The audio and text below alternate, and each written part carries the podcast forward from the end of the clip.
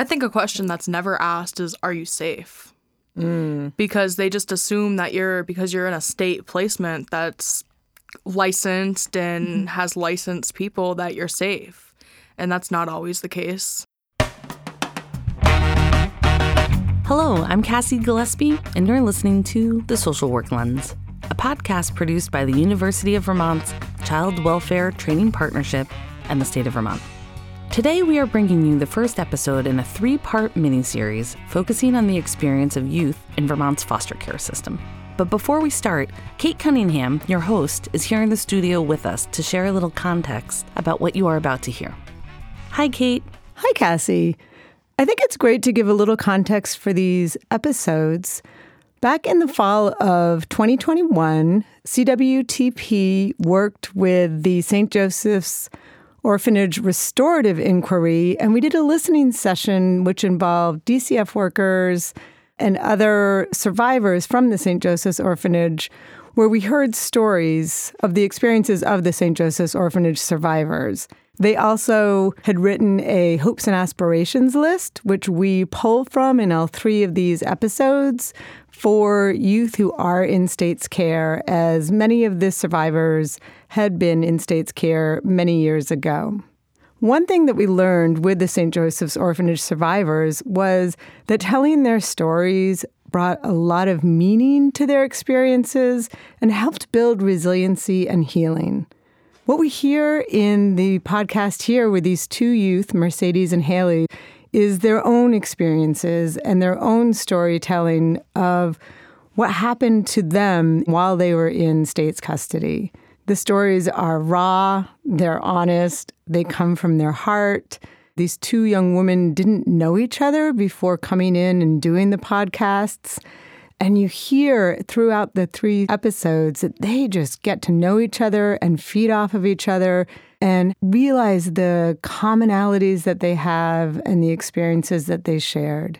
Some of these experiences are hard to hear. They talk about being in different foster homes, in different residential centers, times that they had when they ran, experiences they've had afterwards. So do what you feel necessary as you're listening to take care of yourself, to process afterwards, and to really kind of let settle in what these two amazing, resilient women talk about. And we hope that you enjoy and learn something.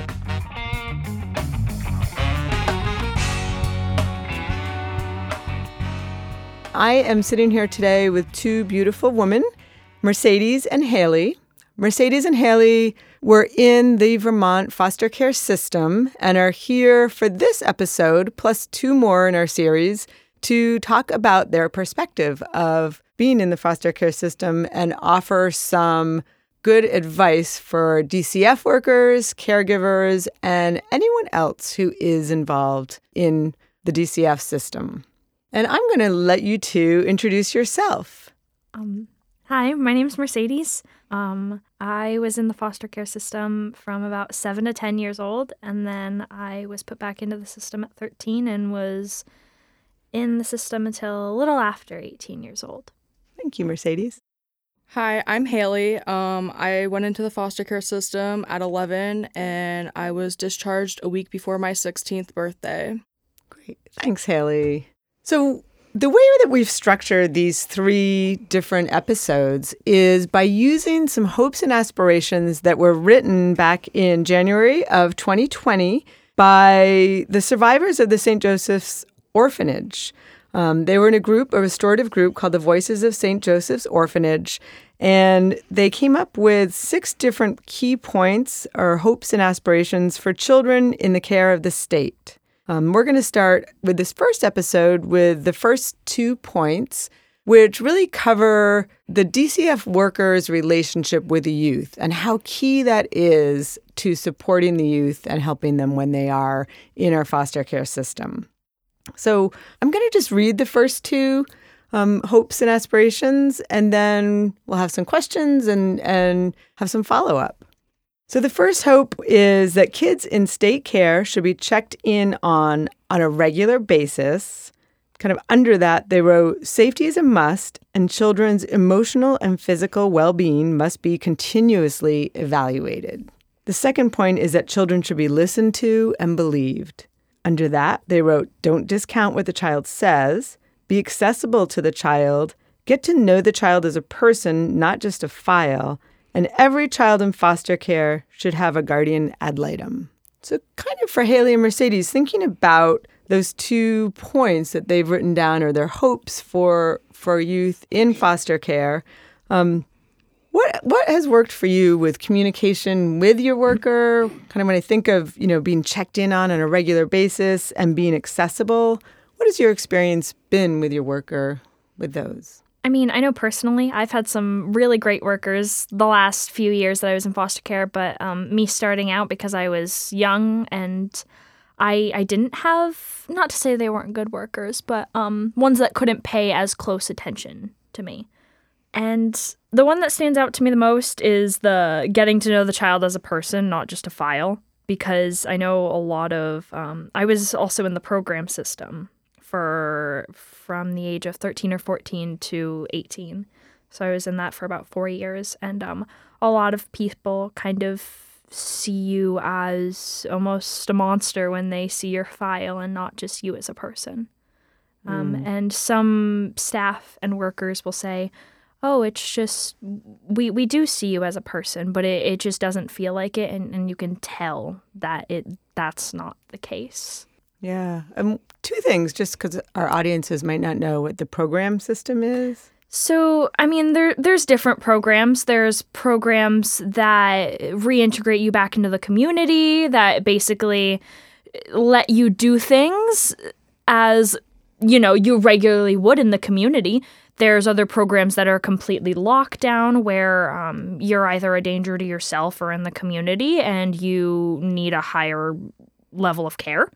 Um, so there's different intensities of programs, but it's basically just like a holding place for uh, youth, usually teens. They don't have a whole lot of programs for younger children.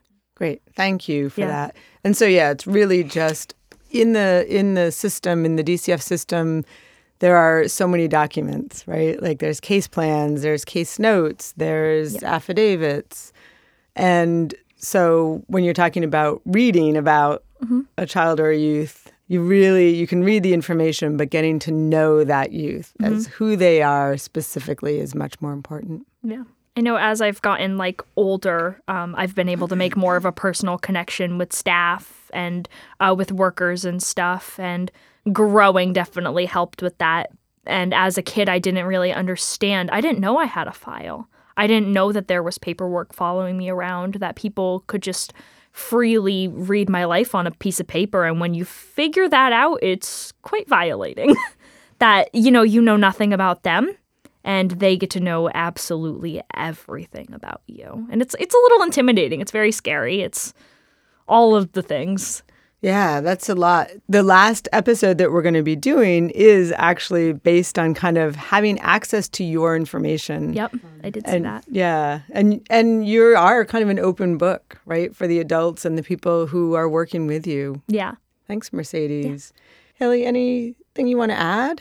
Yeah, I'd like to kind of bounce off what Mercedes said. Um, I didn't really feel like I was more than just like a file. I felt sometimes with some of the caseworkers that I had that I was just their paycheck, um, that they really didn't care about me, and I was just a paycheck in their hand. And it was quite annoying in ways because I had caseworkers who didn't listen to me, didn't feel like they were hearing what I was saying, didn't believe me because of my past. Um, and it just didn't feel fair that I wasn't trusted or believed when certain things were happening in the system. Yeah. yeah, that has to be a really tough place to be. If when you say you didn't feel heard or um, that you were really just, in your eyes, seen as a paycheck, if you were to tell a worker, like, what would be helpful, how can they, they actually treat a youth as a youth and not a paycheck and really listen, are there things that you can think of that that you could offer as advice? I feel like just making the slightest compromisation, like just being able to compromise on some things and, you know, yeah, you might not be able to compromise on everything because that's not in your hand, but trying to make a way to compromise to make things as easy for a transition as possible. Yeah. So really, sometimes it feels like people stick to the, like, this is the way it is and this is how we do it and no changes. Yeah. No compromise. I think what also could be helpful is, like, during, like, team meetings and such, um, like, asking us, like, how we are, not just how's your behavior been, what's your strengths, what's your we- what's your weaknesses, okay, let's get on with our meeting. Because a lot of the times when, because, I mean, team meetings were monthly and I was in the system for years, so it's like I've had dozens and dozens of meetings, um, at least that happen once a month, and it's sometimes you can just feel that it's very rushed and you can feel like every everyone's just trying to get out of there and everyone's just trying to get their job done. And yeah, it doesn't feel good sometimes. So I think just really um, not thinking, yeah, like you were saying, Haley, not thinking of us as a paycheck would be nice.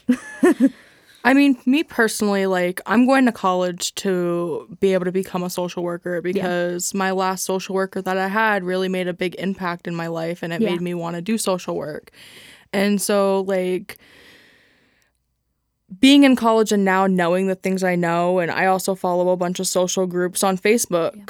I think the Vermont state system especially overloads caseworkers with cases. I feel like mm-hmm. caseworkers should be assigned a set amount of cases and not being overloaded, because it does make it hard to be able to check in on a regular basis with your client. And, you know, I mean, years, we've watched for years on the news is how kids end up dead in foster homes, placements, and, you know, and that's caused by the social worker not being able to do visits as much mm-hmm. or being able to actually see what's going on. Yeah. Yeah, I think it kind of brings me to that first hope and aspiration there of that kids in state care should be checked in on on a regular basis. Mm-hmm. So there is a um, federal guideline that children have to be seen once a month yep. by their worker, which doesn't sound like much, but I know there are times that that even gets hard for, for some D C F workers to kind of fit into their schedule. There were some mm-hmm. placements in foster homes that I wasn't checked in once a month. Yeah. I'd go two, three months at a time without seeing my caseworker or even hearing from them. Adding on, like, going back to the, like, just feeling like a paycheck and just feeling like almost like a nuisance. Like, sometimes my worker would call me and just, not my last worker, but just, like, workers in general would be like, oh, I need to cram in this meeting with you. And it's, like, the last day of the month. And it's like, you couldn't have done this earlier. Like, you're just doing it now because you have to, not because you care. Yeah. So sometimes oversharing maybe a little bit yeah, um, is something to watch for. Mm-hmm. Just and, and remember that you, you're working with a youth, right? Mm-hmm. And yeah. you want to be seen as a as a real person and mm-hmm. important and someone who's cared about by a worker who's supportive and trustworthy. Yeah. What other ways, like, are there ways that, that D C F workers could communicate with you just to at least let you know that they're thinking about you, or if they have questions, that there are ways, are there ways you did it other than just that monthly visit? I know my situation was really weird with contacting my worker because um, at programs, they almost put like a, a stigma around you calling your worker because they feel like they're going to get reported or you're going to talk badly about them. So if I said, I need to call my worker, they'd be like, you can wait a bit, or like, you know, like they couldn't outright tell us no, but they would be like, how about you just do this first and blah, blah, blah. And not my last program I was at, but um, a couple years ago, other programs, they treated it as a bad thing, like us contacting our workers. Um, so it was really hard to, for me to get in contact with my workers. I had the same experience in some programs of not being able to contact my workers. Um, thankfully, like, I did have a worker who would call me every other day. And so they couldn't tell me, no, I can't answer the phone call, because they call, they have to talk, and then they have to come get you. Right. So it was really nice to be able to have that worker who called every other day, because a lot of workers at these programs, they tell you like, oh, not right now, or that you have to wait a little bit, and then they push it off until phone call time is gone, and then right. you can't call past phone call time. Yep. Yikes. And yeah, that does. That's so important to to really have that that communication. And it sounds like you did have one worker who was clearly very communicative with you and, and supportive. Yeah. And so I want, I'm curious because I know also when um, I did some work with the survivors of the Saint Joseph's Orphanage, and one of the things they did talk about that being super, super important, and I don't see it here on the list, but it was um, just having that private time. And I know for workers that that is part of when you're doing your kind of, we call it the face-to-face visit with your youth every month. Mm-hmm.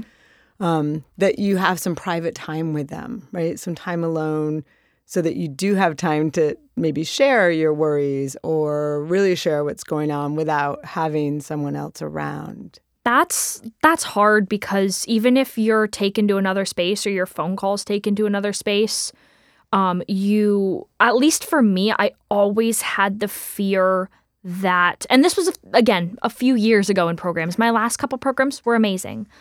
But um, I always had the fear that my D C F worker would say something to the program and say that I was saying bad things or whatever, or that they would just communicate in some way and it wouldn't be like private anymore, um, because they do do that a lot.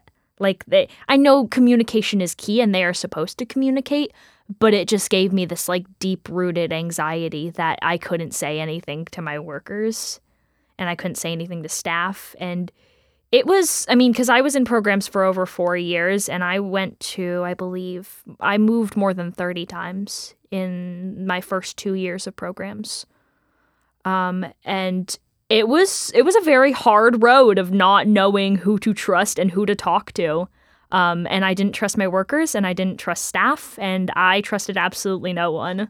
Yeah, what what would have helped that trust? What could someone have done or said? I mean, I was in a really rough space then. I had I had just gotten out of a really terrible home that D C F had placed me in years prior, and I um, I needed a lot of help and support and attention.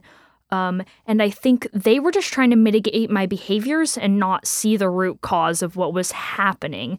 And I think if someone had just sat down and said, maybe this child just needs to feel some belonging and needs to feel like they, because in that setting, the word loved is um, a little inappropriate, mm-hmm. but I'm going to use the word loved because we're humans, you know? You need to feel loved and you need to feel like you you have attention because in programs, you don't have a family. You don't have people there, and it's it's weird and it's sad to think that that is your family. Right. That's where you belong, but right. you when need I to was, feel like it. I yeah. was in my longest program, and um, the staff members there, like, they almost started to feel like moms in mm-hmm. a way. And, like, you know, there was this one lady who, like, literally, she, she works so much overtime. She was there almost every day of the week, and she was like a mom to me. And so, like, you know, when I got into, like, my mood and I couldn't get out, she would bring me into a private room and be able to bring me down to a level of calmness that I needed.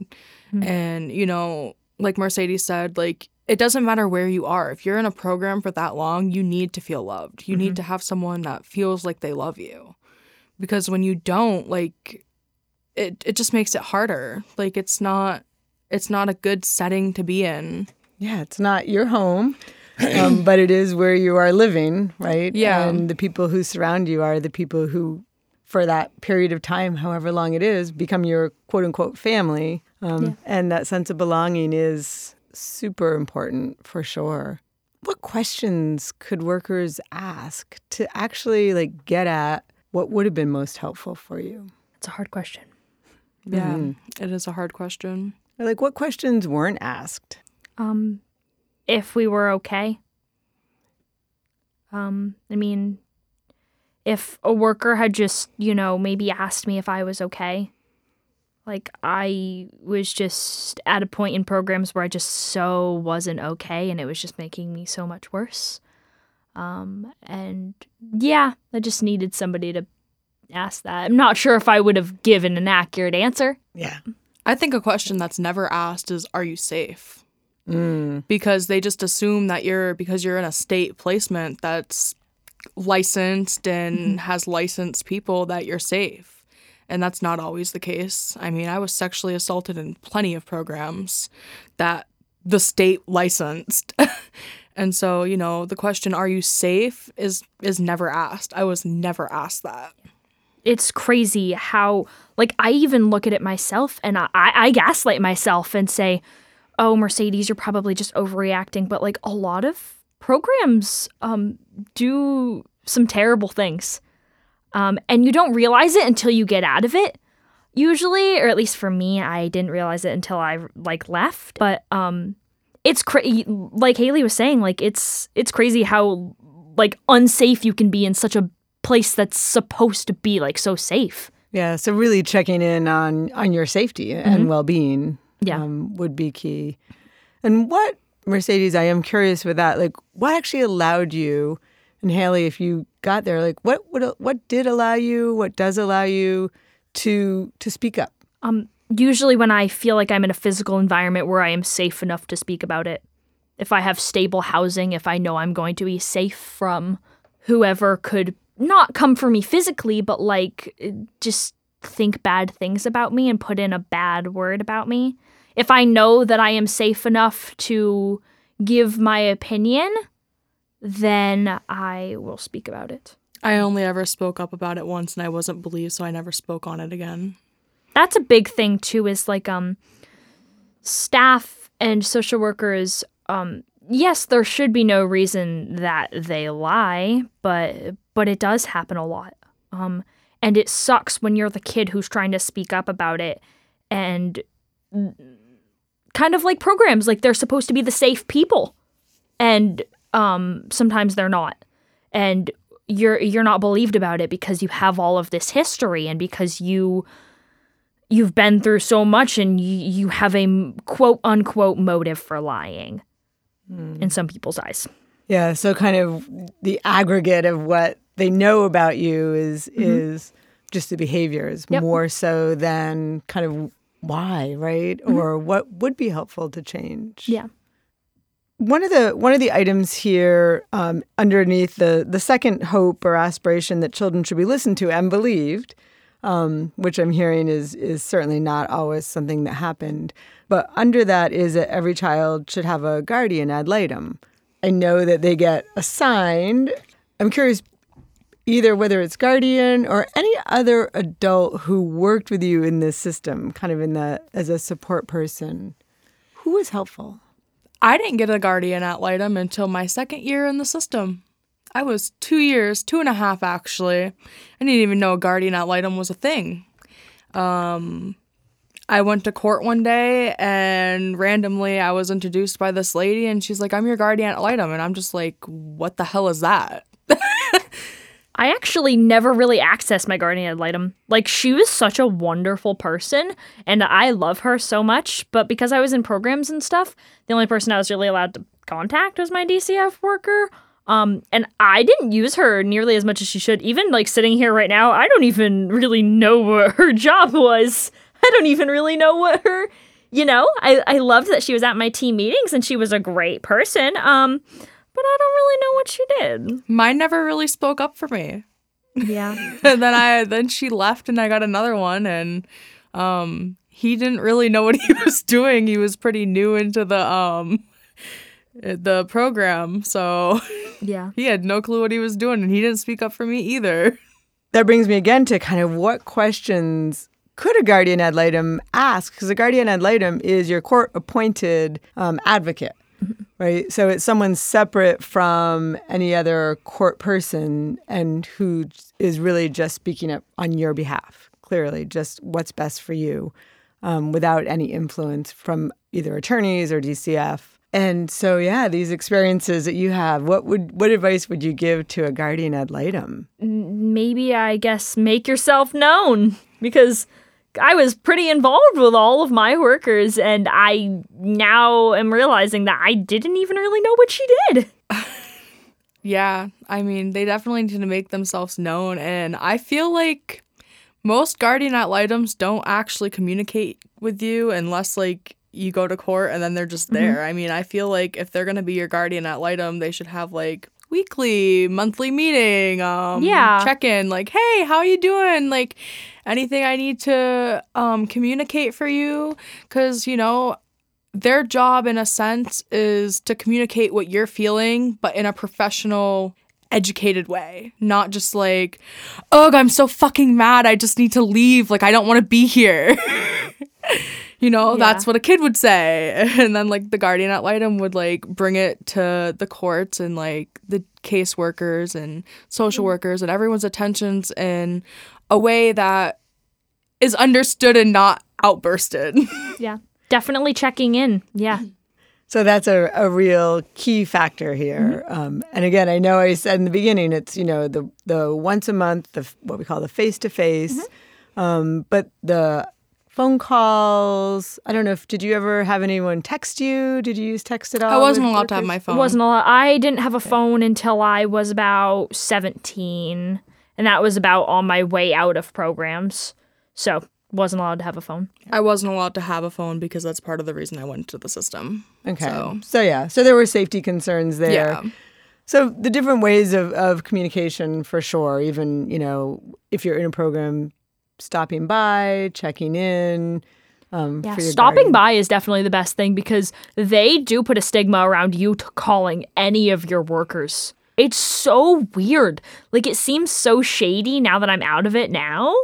And I'm like, that's so weird and creepy. Just let us talk to our workers.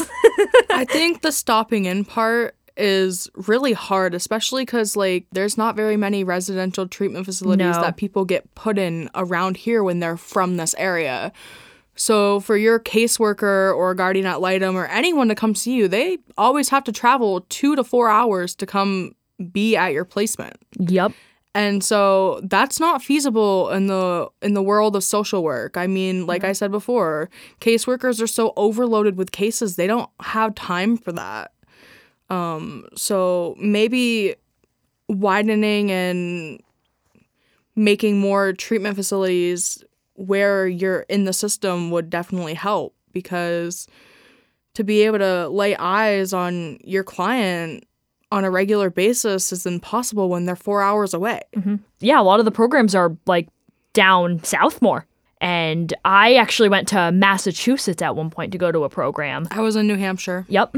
And I was five hours away one way. I couldn't see my family, which I only had one family member at that point. Um, so I couldn't see anyone. And it was, my workers had to come down monthly. But I had some really great workers. Um, the last, like, three years or so, I've had two. Uh, actually, that's not true. Out of my way of D C F, um, I had three workers within, like, two months. Um, and... So I've had some really great workers these last couple of years, which is good. But they came to see me quite a bit, which is good. Also, like, when I was in treatment, I don't know if, like, the law has changed, but um, when I was in treatment, it wasn't mandatory for them to physically lay their eyes on mm-hmm. you.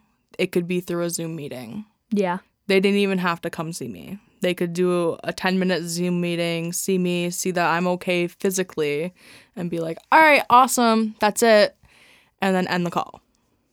I think that it should have to be a physical, face-to-face, like, you see them in person. Yeah. It should it should legally have to be that way. Yeah, so really laying eyes on, not just on a screen mm-hmm. um, or even a phone call, but being able to see you, see that you're okay. Well, in a screen, you got to think, like, in a screen view, you only see the perimeter. You don't see the entire thing. Yeah. yeah. There could be so much more happening in that foster home or that residential treatment facility that you have no clue about because you're just seeing what's in the screen view. Right. Yeah, absolutely. And we do a lot of Zoom since the pandemic. Yep. It's been a lot of Zoom for Even sure. Even before the pandemic, yeah. though, like, there's a lot of Zoom. Like, half my meetings were held Zoom. Yep. Or Microsoft Teams, whatever it is. Yeah, whatever platform. That's that's the platform that social workers mo- mainly use, is Microsoft Teams. But mm.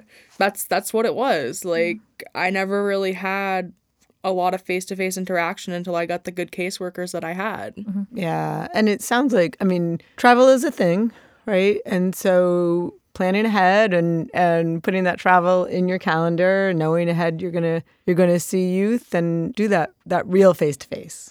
I had begged to be in a placement closer to my family because I live so far away from them and so far away from my social worker. I begged, and what I was told was, and I just I remember it so there because like it it literally was just like a slap in the face. It didn't matter if you were in the back of your backyard of your house. You would still just want to be home. I didn't ask to go home. I wanted to get the help that I needed. Yeah. But I didn't want to be five and a half hours away. So what I am hearing is you actually really wanted, you wanted support. You wanted help. Um, and and it would be really helpful if there were more resources close by so that you wouldn't have to be so far that you didn't see your, your caseworker or your family or anyone else that, that you know and are close to. Yeah. We are going to talk about alternative caregivers and um, placements in the next episode. So this might be a good time to kind of wrap up this first episode. And maybe in closing, thinking about if you were to tell any one of your, your D C F workers um, from the past, you know, one thing, what would that be? Advice or just anything in general? Uh, well, yeah, good question.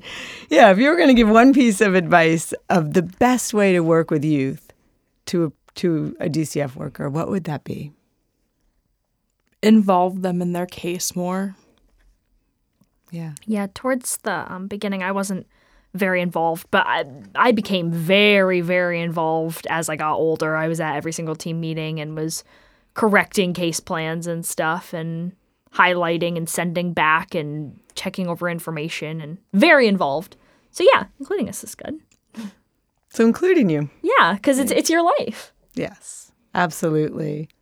Well, thank you so much, Haley and Mercedes. This has been so lovely talking to you. I know I appreciate all your sharing and your stories and know that you've really opened up in this podcast. Thank you so, so much. Yeah, thank you. And we will we will return again in the next episode, which we're going to talk about alternative caregivers and placements and ways to to make those the best that they can be. Thank you both so much. Thank you. Thank you. The Social Work Lens is produced by the University of Vermont's Child Welfare Training Partnership and the State of Vermont. Our theme music is composed and performed by local band Brick Drop, and our sound production and engineering has been brought to you by Egan Media Productions. We'd also like to give a special thank you to our in-house administrative production assistant, Emma Baird. For The Social Work Lens, I'm Cassie Gillespie, and we'll see you next time.